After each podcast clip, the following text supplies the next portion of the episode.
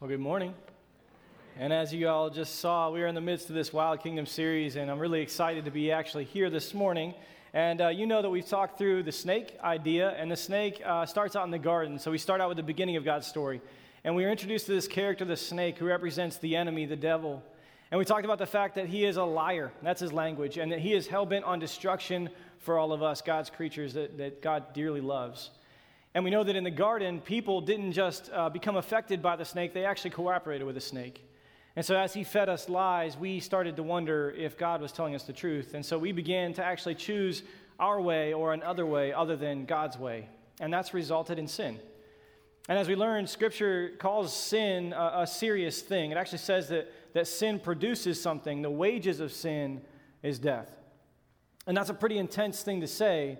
Uh, it's a more intense thing to live out. And so we, we learned last week that in response to God's understanding of our sin resulting in our death, he didn't stand by and watch, he stepped in. And so God himself, in the form of Jesus Christ, came to us and became a, a sacrificial lamb. And so we talked about how Jesus became the lamb for us, who actually uh, was slaughtered on our behalf. And, and that's pretty intense as well. And we learned that, that God actually began this understanding for us when the people of God were actually enslaved in Egypt. And when they were enslaved and they were grumbling and complaining and groaning and praying, God said to them, Listen, I've heard your groaning and grumbling and complaining. I see your plight. I'm coming to rescue you. And so there established this incredible event that became an understanding later on that turned into what we call Passover, where God asked his people to slaughter a lamb and used the blood to paint the doorposts of their home, symbolizing they were under God's blood. And when they were under God's blood, uh, they were safe. But outside of those homes, people not under God's blood, they experienced both justice and incredible heartache as God rescued his people in a pretty significant way. And so, as I was asking about this week and why I was up this week, um, people kept just insinuating that I fit the topic and that when I understood what we were talking about, it would all make sense. And uh, so today we're talking about a donkey. and my first thought was, oh, stubborn, I'm stubborn. And then they were like, no, that's the mule, it's something else. And I was like, oh, I, I'm still not sure why that, what they're talking about, but I'm here and we're going to talk about the donkey. Um, it may do your heart some good to know that that actually didn't happen. Our staff is too nice to do that. But I bet if I ask you to think of someone who fit the topic for today, you could probably think of somebody, right?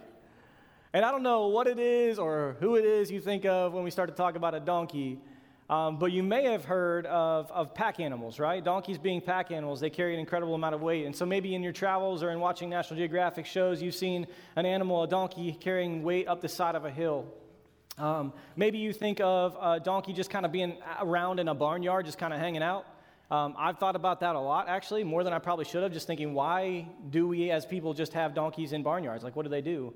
I actually found out they're really good protection animals for other livestock. Wasn't aware of that. That's pretty cool. Um, some of you actually might think of Shrek, right? And the donkey who is full of wisdom and all kinds of jokes and Eddie Murphy's voice, and it's just wonderful. Some of you may know that at one point in time, after apparently walking around on his own feet for 30 some years of his life, one day, Jesus jumped on a donkey. And that's a really confusing sentence, actually. I understand that. But one day, Jesus did jump on a donkey and he rode into town, and the story has left quite an impact on all of history. And we're going to talk about that story today. Um, we're going to get into exactly why that might have happened. But before we do that, because I know what happens when I think of a Bible story, sometimes I clean it up and sanitize it. And so, even just a sentence, Jesus climbed on a donkey and rode into town, feels like, oh, yeah, of course he did. It's Jesus, donkeys were transportation. But I want you to actually see what it might have looked like. I'm sure he was better than we are, but I want you to see what it might have looked like for a full grown man to jump on a donkey and try to ride it. Check out this video.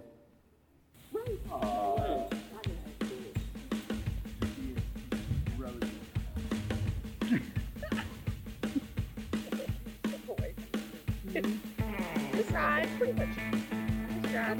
It. You're, you're getting annoyed. It should sense your nervousness.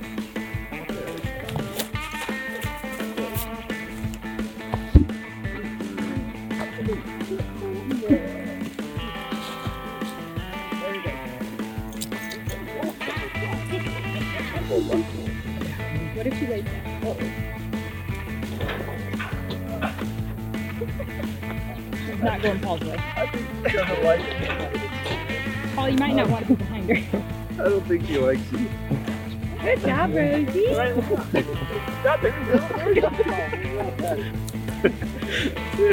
Oh yeah, it looks natural to man. Well I done. feel pretty natural. I can't imagine. Woo.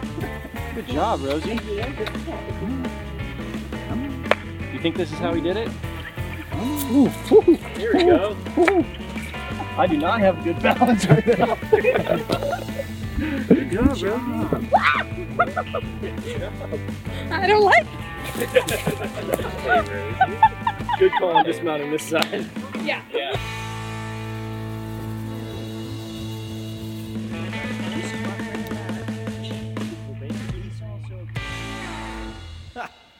So poor Rosie was such a good sport. Um, I genuinely don't know if anyone had ever actually ridden her before, and uh, we had definitely not ridden donkeys, as you could tell.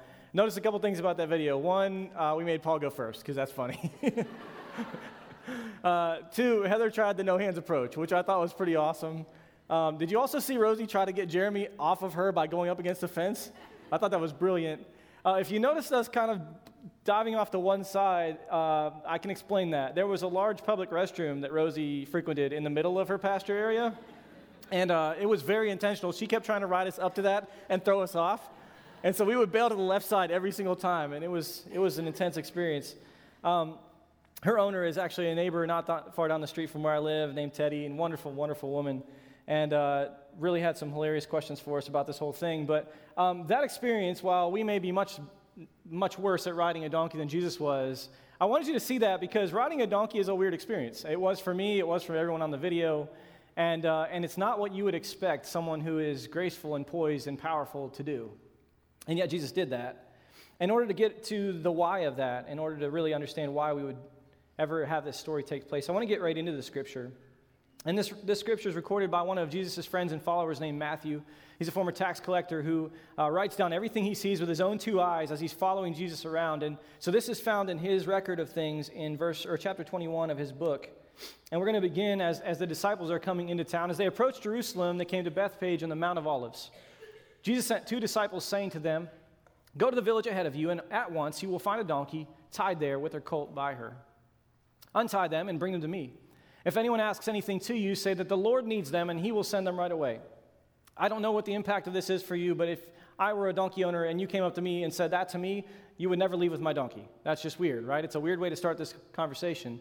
Um, but this is actually kind of a strange thing. It actually wasn't a random act. The disciples seemed to have experienced so much with Jesus that was weird that they didn't seem to even question it. They're like, oh, okay, just go find a random dude, get his donkey. If he asks, just tell him the Lord needs it. That'll be fine. But they went and did that. And it wasn't odd that Jesus asked this, apparently, because he was pretty straightforward about it. And we know that it wasn't random because Scripture tells us. In fact, 500 years approximately before this took place, a man named Zacharias said it was going to happen. And, uh, and Matthew records that. So Matthew's going to tell us about it. And it says this uh, This took place to fulfill what was spoken through the prophet. Say to daughter Zion, See, your king comes to you, gentle and riding on a donkey, and on a colt, the foal of a donkey. The disciples went and did just as Jesus had instructed them. They brought the donkey and the colt and placed their cloaks on them for Jesus to sit on. And so this all took place, and then something really, really strange happens next. A very large crowd actually spread out their cloaks on the road, and while others cut branches from the trees and spread them on the road, the crowds that went ahead of him, that being Jesus, and those that followed shouted, Hosanna to the Son of David. Blessed is he who comes in the name of the Lord. Hosanna in the highest heaven. When Jesus entered Jerusalem, the whole city was stirred. That word and a couple other words in this scripture actually have the idea of the, the ground shaking, like a man made earthquake, like things were happening. Rumbling was taking place all over the city. And the people asked, Who is this? The crowds who were there already asked the people who had come into town, or the people came into town asked the people who were there already, Who is this? The people who knew answered, This is Jesus, the prophet from Nazareth in Galilee. So Jesus is creating quite a stir as he comes into town on a donkey. And I gave you the setup with uh, the, the video and the idea of what, what's starting to take place. It actually could seem kind of cartoonish and almost odd and awkward. But it was actually a pretty intense scene. And I'll tell you why. There's, there's a lot of context to this. See, the people gathering that day were there to celebrate the lamb that we've talked about before they understood that Jesus was connected to it. They were there celebrating the Passover experience, the Passover that was a remembrance back hundreds of years when God actually had delivered them from Egypt. And this was the culmination of their cultural and religious calendar, where they, as a group, and, and actually the, the city itself would be joined by tons of other Jews who had spread out to other towns and villages, and they would actually come to the city of Jerusalem. The city would swell to some people think 125, 150,000 people in a small city. And they would be there to celebrate this incredible historical event that took place. And the historical event that took place was also supposed to point towards a future of hope and of salvation and rescue. So people that were enslaved back in Egypt were now in their own hometown generations later, except now they're under the thumb of the oppressive rule of Rome, another empire.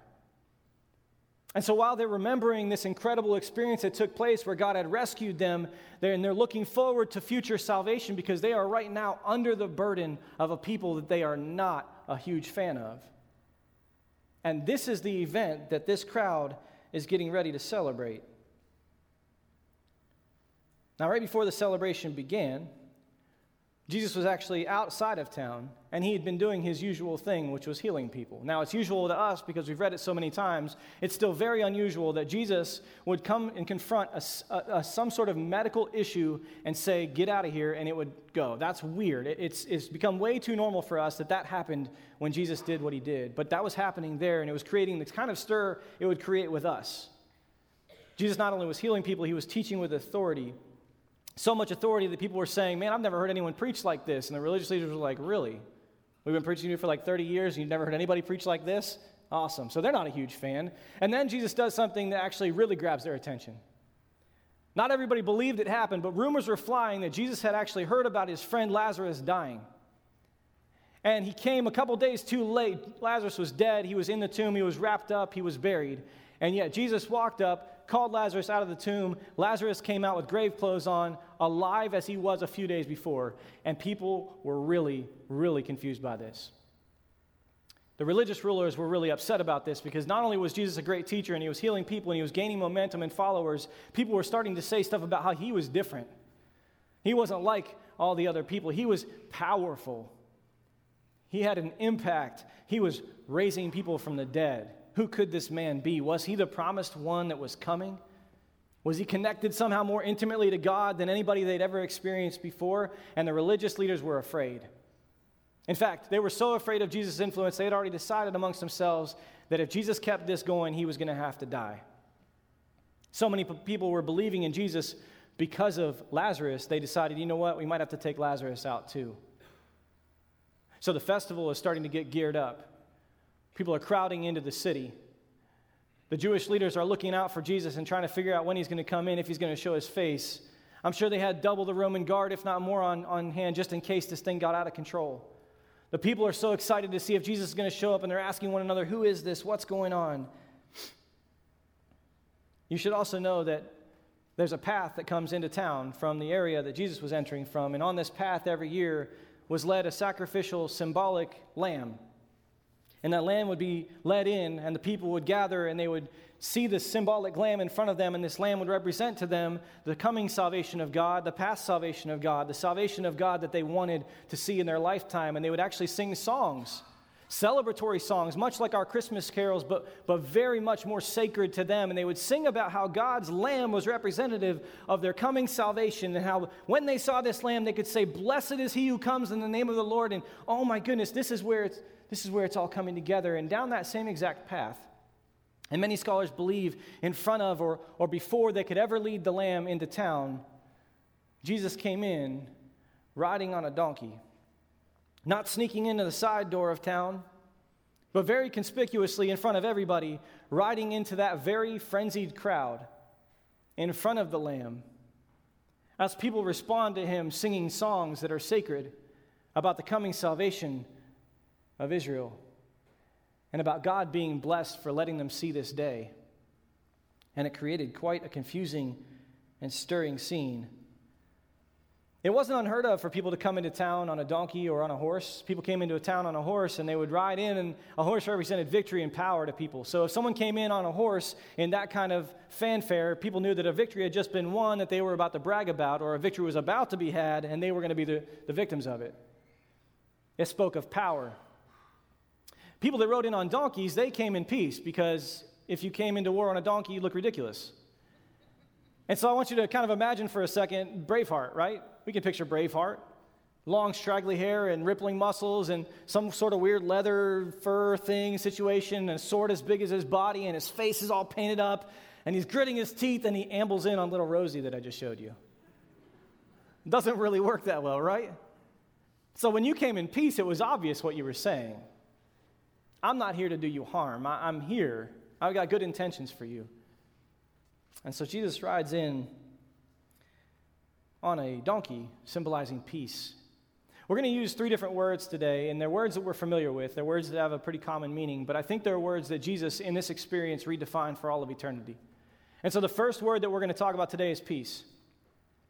This idea of peace, I just want you to file it away, but for now, we'll come, we'll come back to it. But I want you to see how this worked. Jesus, when he rode in on the donkey, displaying his intentions for the people being peace, the people still went nuts.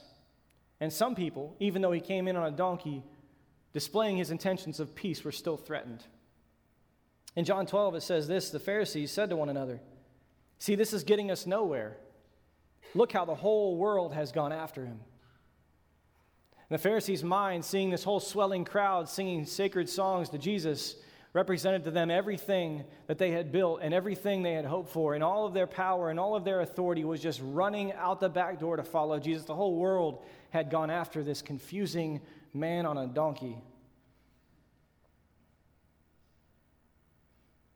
Jesus entering town at this time of year during the festival down the path of a Passover lamb resulted in one of the most intense and exciting scenes in the Bible. The miracles, the raising from the dead, the capacity plus crowd, the ground shaking noise, the momentum. It was legendary status. And all of this was a grand display of the power that Jesus had right then in that moment at his fingertips. And that's our next word today is power. Now, I've seen movies and you've seen shows, and you know whatever happens next in this story is pretty pivotal to our understanding of the whole story. And the plot line is actually about the crescendo here. Only what happens next, if you're not careful, could be seen as a little bit of a letdown. And it's not that Jesus didn't do anything important after this scene, this massive parade, this groundswell of support and excitement. He did really, really important things. They're just not quite the kinds of things you'd expect next. So Jesus continued down this path, just like the lamb, all the way to the temple. And he would be there twice in the next two days. The first time, the Bible says in one account that he shows up and he basically looks at his watch and sees that it's late, no one's there, and he goes back to the place he's staying. The next day, scripture tells us that he comes back and he actually does what we now know of the cleansing, cleansing of the temple. Jesus, in righteous anger, confronts all the corruption and all the frustration and all the pain that people are feeling when they're trying to worship God, but there's obstacles placed in front of them. And he will have none of it. And he clears the temple. But he'd already done that once in his ministry, according to most scholars. So that's not super unusual. And then he does some more Jesus type stuff. He sits down with people and he teaches them, and he finds some more people and he heals them. He acknowledges the dignity of children and, and, and looks at them with love. He, he just done that before, too. He calls out some religious leaders and authorities, and I'm sure the people loved that, but he, he had done that, too. And so Jesus starts to do very Jesus type stuff after this massive parade.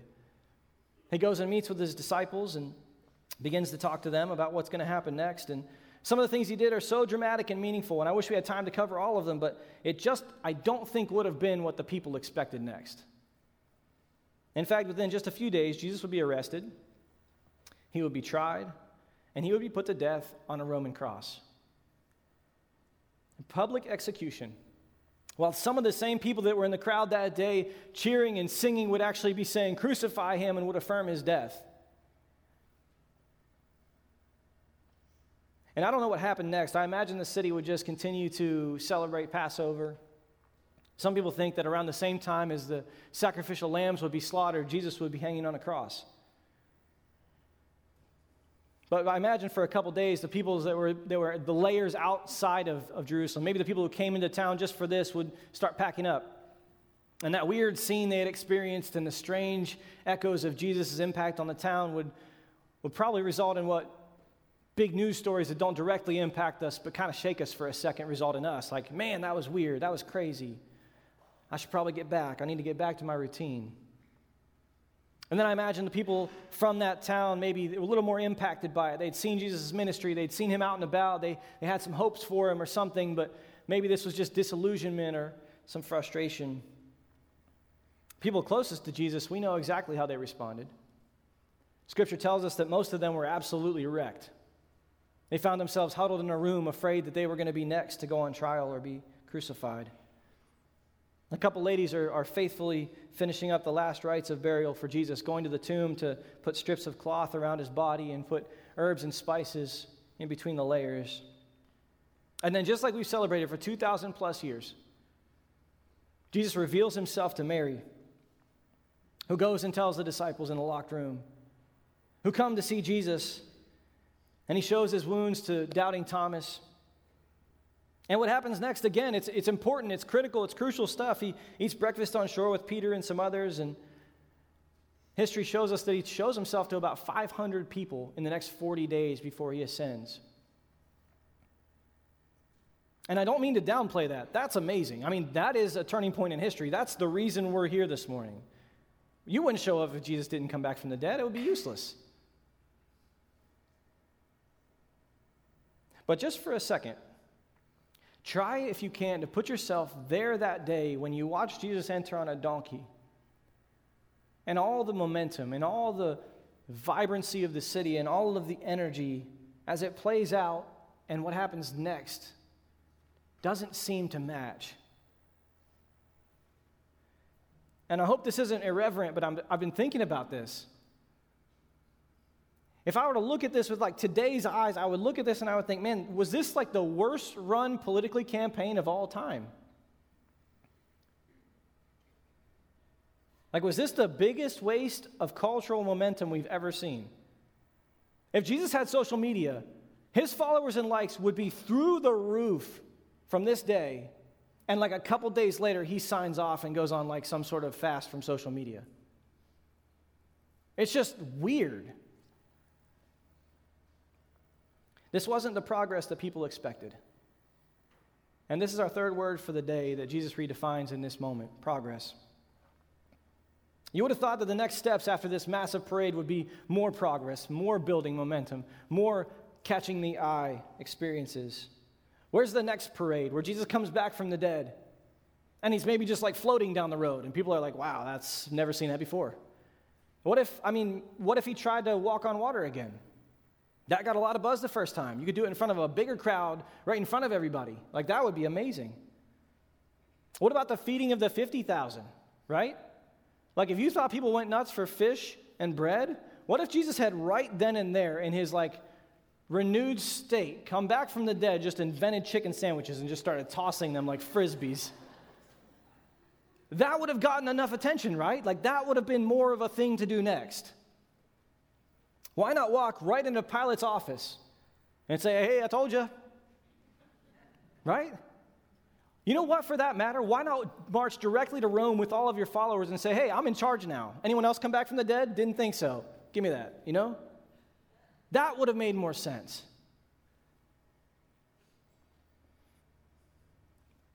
To try to figure this out, I think for me, I have to go back to the donkey again. And so that's where I want to go. Because I think when we go back to Jesus riding in on a donkey, it starts to redefine these words for us. Jesus came in on a donkey as a, sh- as a show of peace. And the people that day thought it meant peace to them.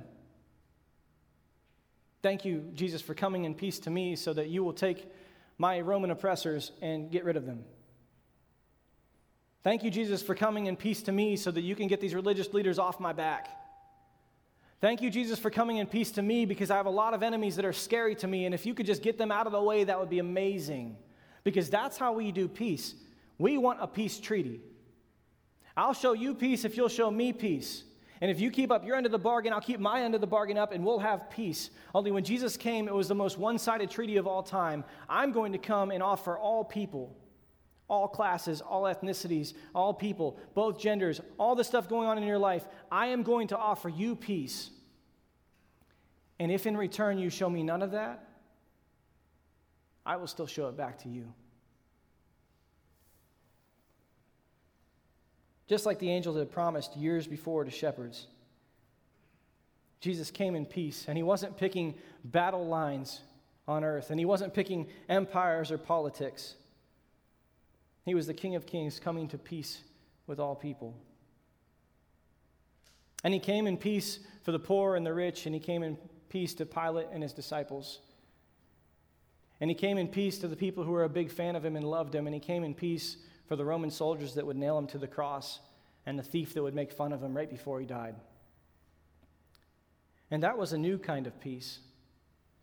And it was a revolutionary kind of peace that the world had never seen. Never before had someone claimed to be God and come in peace to everyone. Never before had a king ridden in like this. And I think our temptation as people is to want to define peace based on who we want to give it to and who we don't want to give it to. But when we see our king ride into town on a donkey, we're reminded that that's not the way his peace works. His peace was extended to us even though we were sinners and broken. And he paid the price for us that we should have paid. Our next word for today is, is power. And the people that day, they would have known that Jesus had power. It was evident in the miracles that he had, had, produced. It was evident in raising someone from the dead. It was evident in just having that many people gather around him in a given day. How many people do you know with the force of personality or influence to have something like that take place all around them? Jesus had power. In fact, that day he had the entire city in the palm of his hand. And what people expected Jesus would do is to wield all of that power to become king or set up an empire they expected Jesus to bring that power to bear on their experience right then. And what they misunderstood is that Jesus wasn't going to wield his power for an earthly empire or an earthly battle. Jesus was there to wield all of his power, to wage war on sin, the devil, and death itself. He was going to use every single drop of power that he had to crawl all the way to the cross and take our place. Jesus had all the power and he wielded it for our rescue and for God's glory. I think our temptation as people sometimes is to gather as much power as we possibly can and use it for what we want to accomplish. And I think sometimes this is obvious and aggressive. And you see it all over the world. I mean, our headlines are full of people grabbing power to set things up that they want to set up. And I think sometimes it's kind of sneaky. Sometimes power is really ordinary in our life. We try to grab as much power as we can so we can control our circumstances. We try to saddle up next to people who have a lot of power so that they can help us get where we want to go. Sometimes we even beg God for power in our life so we can accomplish what it is we hope to accomplish. And Jesus, that day, with all of the power in the universe embodied in one moment, allowed all of it to go to the cross. And I think it wrecked this word progress for us forever. So, this last word of progress, Jesus actually spoke about. He didn't use that word, but he talked about it before he ever showed up that day on a donkey. He was talking to some of his disciples and he was trying to get them to understand that things weren't going to play out exactly how they had hoped. And so, in response to some questions, Jesus started talking, and John recorded this conversation. It says this Jesus replied, The hour has come for the Son of Man to be glorified. Very truly, I tell you, unless a kernel of wheat falls to the ground and dies, and some versions say is crushed, it remains only a single seed. But if it dies, it produces many seeds. Anyone who loves their life will lose it, while anyone who hates their life in this world will keep it for eternal life. Whoever serves me must follow me, and where I am, my servant also will be. My Father will honor the one who serves me. Now my soul is troubled, and what shall I say? Father, save me from this hour? No, it was for this very reason I came to this hour. Father, glorify your name. Jesus is saying, Listen, I have a mission in my life. And this mission is how I define progress. It's how the Father defines progress for me. And it's this I am the seed. And, and inside this seed of my life and all the power and peace and progress that it contains, I am going to die. And I'm going to be planted in the ground. And in doing that, there will be many more seeds that will come after me. And if you want to follow me any farther, you should know that from here on out, this is how progress in the kingdom of God is defined. And I wanted you to see this for a second. I know it's an obvious illustration, but I just want you to see the power of this. A single seed, a kernel of wheat, like Jesus describes, not very impressive. When that seed is planted in the ground, if it continues to just be a seed, it's just a seed covered in dirt. But if that seed will actually die or cease to be a seed any longer and become germinated, that seed has the chance, even though it's not a seed anymore, to become something. And that seed grows into a seedling of wheat. And that wheat actually contains a head full of kernels or seeds now, having multiplied itself. Now, those seeds taken and planted in the ground, if they were to actually die to themselves and become seedlings themselves, would have the potential eventually to become a whole wheat field. Jesus was saying, Listen, I'm not interested in becoming the biggest seed I possibly can, lasting as long as I possibly can in the world, and being buried and becoming still only a seed covered in dirt. Instead, progress will be that I will be a seed that dies, is crushed, and becomes many. So, what do we do with the progress as Jesus defined it, or the parade that we think might be wasted, or the momentum that Jesus had that was abruptly halted? So, Jesus died and was planted in a tomb. And when he came to life, from that seed of, of Jesus' life, he interacted with a couple people. Then he interacted with a few more. And two or three became 12, became 72, became about 500. And from there, we have the vantage point of history where we can look back and we can see how a seed of wheat can become a head of wheat, can become a field of wheat. In a couple minutes, I want to talk to you about Jesus and that parade. For now, I want to share with you something that the Apostle Paul wrote about this very progress idea. He wrote a letter to a church in Philippi, and, and the letter would have been actually written out, uh, written out and then read in front of people. And so I want to actually read this to you. And if it helps you to close your eyes, go ahead and do that to imagine what it is that Paul's saying. But it, Paul's about to describe something to us about Jesus that is so, so powerful. Some people believe this would have actually been a song people would have sung to remind themselves of who Jesus is. So Paul says in Philippians 2 in your relationships with one another, have the same mindset as Christ Jesus, who, being in very nature God, did not consider equality with God something to be used to his own advantage. Rather, he made himself nothing. By taking the very nature of a servant and being made in human likeness, and being found in appearance as a man, he humbled himself by becoming obedient to death, even death on a cross. Therefore, God exalted him to the highest place and gave him the name that is above every name that at the name of Jesus every knee would bow in heaven and on earth and under the earth, and every tongue acknowledge that Jesus Christ is Lord to the glory of God the Father. And Paul's writing would remind us that Jesus was always worthy of worship because the throne was always his. We just didn't know that. And when humanity chose its own way from the garden on, and even in our own lives, when we chose to worship someone else or anyone else other than God, Instead of our rightful king, he was there. And one day our king came, down, let go of all the power and all of the authority and all the glory and all the stuff that was rightfully his. And he got on our level. And mud and dirt and sin and pain splashed all over him as we struggled. And he took on flesh and temptations and burdens and the penalty of our rebellion. Like we've said before, he ate the cost of our sin. And one day, in the process of that, Jesus, maybe even awkwardly, climbed onto a donkey. And he rode down the path of the Passover lamb.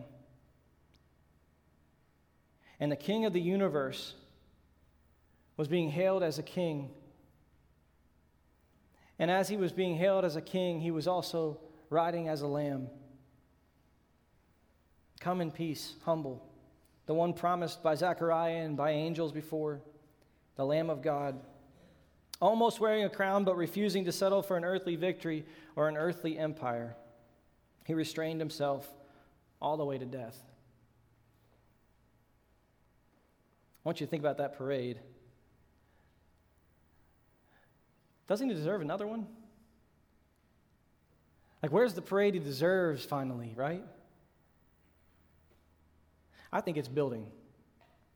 In fact, I think it's been building since he showed himself to two or three in the garden. And then when he found 12 that were following him, I think it was building then. I think it was building when it became 500 before he ascended. And I think it was building as the disciples started to go out and things started to make sense to their brains. Finally, they started to say, Oh, yeah, this is what he meant. I can't wait to tell people about our king who rode in on a donkey. And I think it's been building ever since. I think the parade or the, the cloud of witnesses, as the scripture will tell us in a couple minutes, has been building for 2,000 plus years as hundreds became thousands, became hundreds of thousands. And generations of faithful followers gave up everything. And then millions, and now 2.5 or whatever it is, billion people in the world claim to follow this Jesus, who will gather in 24 hours every week and they'll actually worship Jesus. And they might not use the word Hosanna, they might not say the exact same things the crowd did that day, but man, will they worship their coming salvation? Will they praise God for the sights they get to see and the day they get to see it? Salvation is on our way. In the book of Hebrews, it kind of talks about this, and I wanted to share this with you as our last scripture for today. And I think it has a lot to offer us today. Therefore, since we're surrounded by a great cloud of witnesses, and in my mind, just because of the story, that cloud of witnesses isn't a bunch of people on clouds, actually. It's actually just a parade now in my mind. It's a huge throng of people collected over the generations and over time and over 2,000 plus years, and even people that came before who were faithful to God. And as Jesus is beginning to ride down this path towards us today and, and towards the salvation that's coming, I just picture this massive group of people surrounding us. The writer says, Let us throw off everything that hinders and the sin that so easily entangles and maybe in this word picture, it's that coat that you've laid down in front of Jesus because you don't have time to worry about it anymore, whatever that stress is, or that sin is, or that fear is, or, or whatever it is that's holding you back from rightfully worshiping Jesus as he comes on his king's parade. You just throw that down. You, you take branches and throw that in front of Jesus. And let us run with perseverance the race marked out for us, fixing our eyes on Jesus, the pioneer and perfecter of our faith. Because that's, that's what Jesus did is he showed us the path and then he ran it perfectly. And what did Jesus do next? As he crossed the finish line on our behalf, says, For the joy set before him. What joy was that? That was offering peace. That was leveraging his power for you. And that was building a progress that we didn't understand, but we now are inheriting in our own life. For the joy set before him of rescuing you and honoring his Father he endured the cross, scorning its shame, and he sat down at the right hand of the throne of God. Consider him who endured such opposition from sinners, so you will not grow weary and lose heart. Why would I grow weary and lose heart? Because in a world that defines peace and power and progress in almost a diametrically opposed way that Jesus does, I'm going to become tired and weary and lose heart, and you might too. You're facing battles, you're facing the enemy lying to you or trying to convince you of something. You're, you're facing all kinds of oppositions potentially in your life. You're tired. You're hoping God shows up in your life. You're begging for his power. You're hoping to keep your faith. Don't grow weary. Don't lose heart. Jesus knows exactly how you feel. Keep, keep accepting his peace as he passes it to you and as you pass it on to everybody. Keep relying on his power for your life that he leveraged on your behalf. Stick with how he defines progress. Even as the world tries to mess with it, keep with, keep with his definition of progress. If you feel like you're being crushed, that may be part of his process for you. And Jesus is coming back. And when he comes back this time, I don't want to give away the story, but he's coming back. And when he comes back, people who are looking forward to his salvation will not see him arriving on a donkey anymore. Because Jesus has unfinished business with the culprit at hand, the enemy, the snake.